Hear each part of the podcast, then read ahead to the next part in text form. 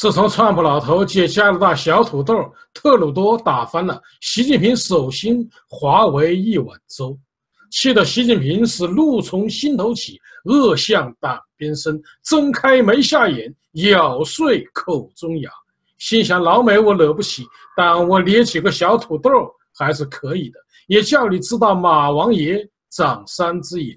于是习大人亲书援璧，抓了加拿大的康明凯。斯巴夫再判谢伦伯格死刑。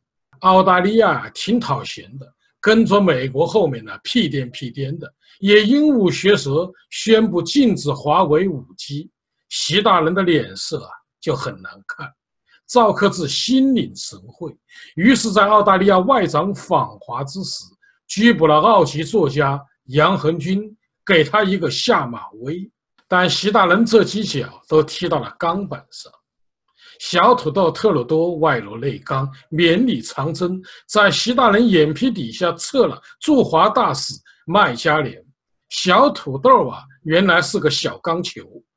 文弱书生杨恒军居然引爆了西方舆论。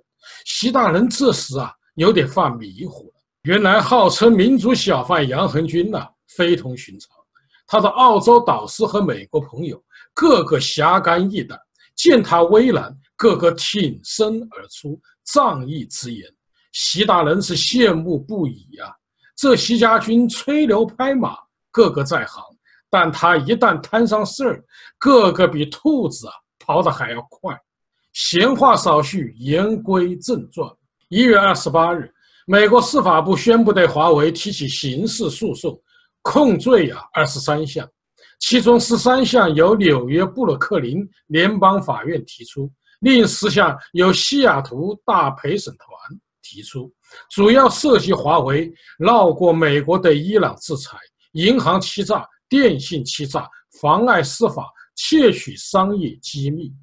被美国起诉的四个被告包括华为技术有限公司、华为在美国的华为终端有限公司、华为在伊朗的新通公司，以及华为首席财务官孟晚舟。美国代理司法部长惠特克宣布对华为提起刑事指控，还不忘宣传西方的司法理念，提醒大家，被告人在被宣判前实行无罪推定，并得到正当法律程序的保护。这岂不是恶心习大人的依法治国吗？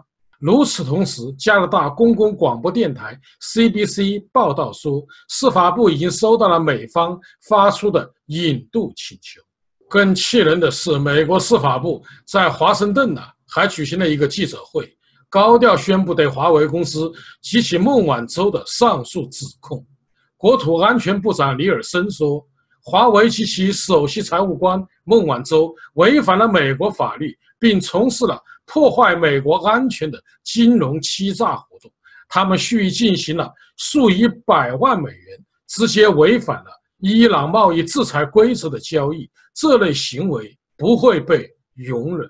商务部长罗斯说，多年来中国公司违反了我国出口法律，并破坏了制裁，经常利用美国的金融系统来帮助他们的违法活动，这一切将会终止。本周二，华为否认美国司法部的指控，称对美国政府提出的指控感到非常失望。华为披露，孟晚舟被捕之后，公司试图与司法部就纽约东区的调查进行讨论，但被拒绝。华盛顿西区法院关于华为商业秘密案件的相关民事诉讼早已和解，和解前，西雅图陪审团也对商业秘密相关诉请。做出了没有赔偿，华为不存在主观恶意的裁决。中国外交部发言人耿爽周二表示，美国过去一段时间不断试图用国家力量打击特定中国企业，企图扼杀企业的正当合法经营，这背后有强烈的政治企图和政治操弄。一月二十九日上午，孟晚舟在 B.C 省。高等法院接受了聆讯，法官正式指示孟晚舟在三月六日，而不是二月六日重返法庭。二月六日的听证会被取消。下面呢，我们再说说中美贸易谈判。十二月一日，加拿大抓捕孟晚舟时，川普和习近平呢正在阿根廷举行晚宴，谈的就是中美贸易争端。这一次，司法部宣布正式起诉孟晚舟，又指刘鹤副总理率团赴美进行贸易谈判之时，欺负人吧？现在距离习近平与川普在阿根廷 G20 期间达成的九十天休战协议的最后期限呢，还剩一个月。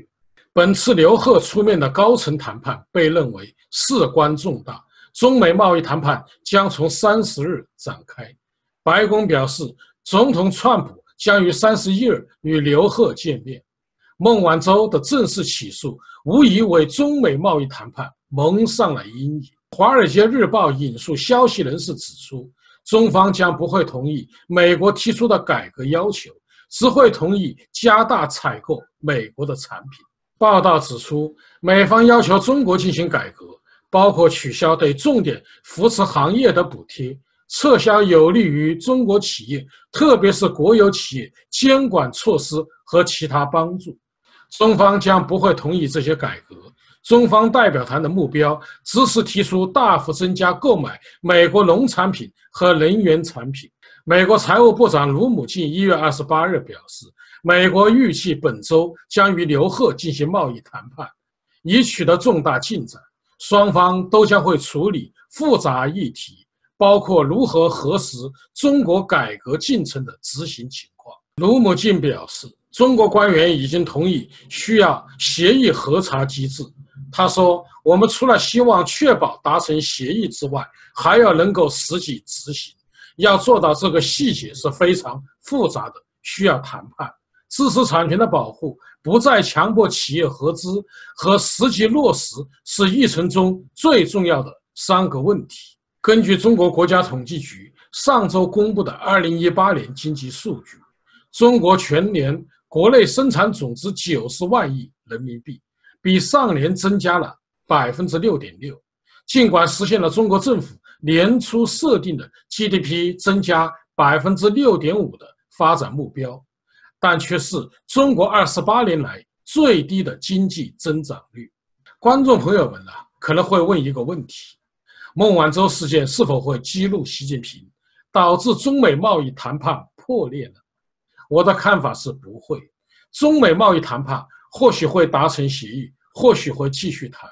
至于九十天的期限呢，大可不必太在意，因为善变的川普啊，随时可以改变主意。花开两朵，各表一枝。我们先说说川普老头的想法。川普的通俄门调查和政府关门呢？搞得他心烦意乱。川普老头不怕习近平，也不怕金正恩，但怕众议院议长南希·佩洛西。这老太太实在太厉害，真没把川普这总统当干部。想当年八九六四发生后，一九九一年南希·佩洛西红颜大怒，在北京天安门广场打出了黑色的横幅，上书献给为中国民主事业牺牲之烈士。川普感到弹劾他的克里达摩斯剑呢，就悬在头上，可能他要栽在这老太太手上。再说说习近平，当前中国经济就像淅沥沥的雨下个不停，他明白经济一旦垮了，中国的红色江山也就毁在他的手里了，所以他必须组织颜色革命的到来。为了拉政局的变化，使习近平忧心忡忡。日渐憔悴，中共内部的分歧呀是越来越大。自己如果一味强硬下去，可能位置不保。很多人都说习近平是个二愣子，但这只是看到了习近平的一面，他还有善变圆滑的另一面。目前，习近平在孟晚舟事件上的胡作非为啊，已经激起了国际社会的愤怒。中美贸易战正在演变为西方世界与中国的冷战。习近平是毛泽东的好学生，但他也是邓小平的学生。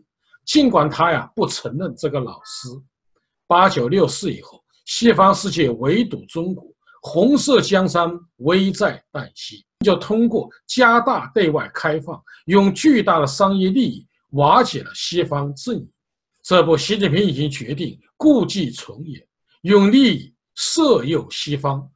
中国央行一月二十八日发布公告，对美国标普全球公司在北京设立的全资子公司，也就是标普信用评级中国有限公司予以备案。央行报道还指出，下一步，中国人民银行将陆续推进信用评级行业的对外开放，支持更多。具有国际影响力并且符合条件的外资信用评级机构进入中国市场，可以预见，很快另外两家美国著名的评级机构穆迪和惠誉也将进入中国市场。中国工信部啊也宣布，英国电信 BT 获得了在中国全国性经营通信的牌照。根据工信部透露的消息。此次英国电信总共获得了两张牌照，分别是中国全国 IP VPN 许可证和全国互联网接入服务提供商 ISP 许可证。习近平相信，巨大的商业利益将会使西方国家蠢蠢欲动。最后，我们总结一下：美国正式起诉孟晚舟和华为后，我并不认为习近平会与美国翻脸。或采取更加激进的方式与西方国家对抗，因为习近平独裁的目的是为了保住中共红色政权。当他发现刑满对付拆迁户可以，但对付国际社会此路不通时，他会展现中共的另一手，用市场去色诱西方国家。而川普啊，也面临着被弹劾的风险，需要通过中美贸易战的成绩为自己贴金。川普和习近平在共同的需要下，有可能一拍即合，也有可能让子弹再飞一会儿。好，各位观众朋友，今天的节目到此，感谢您的收看。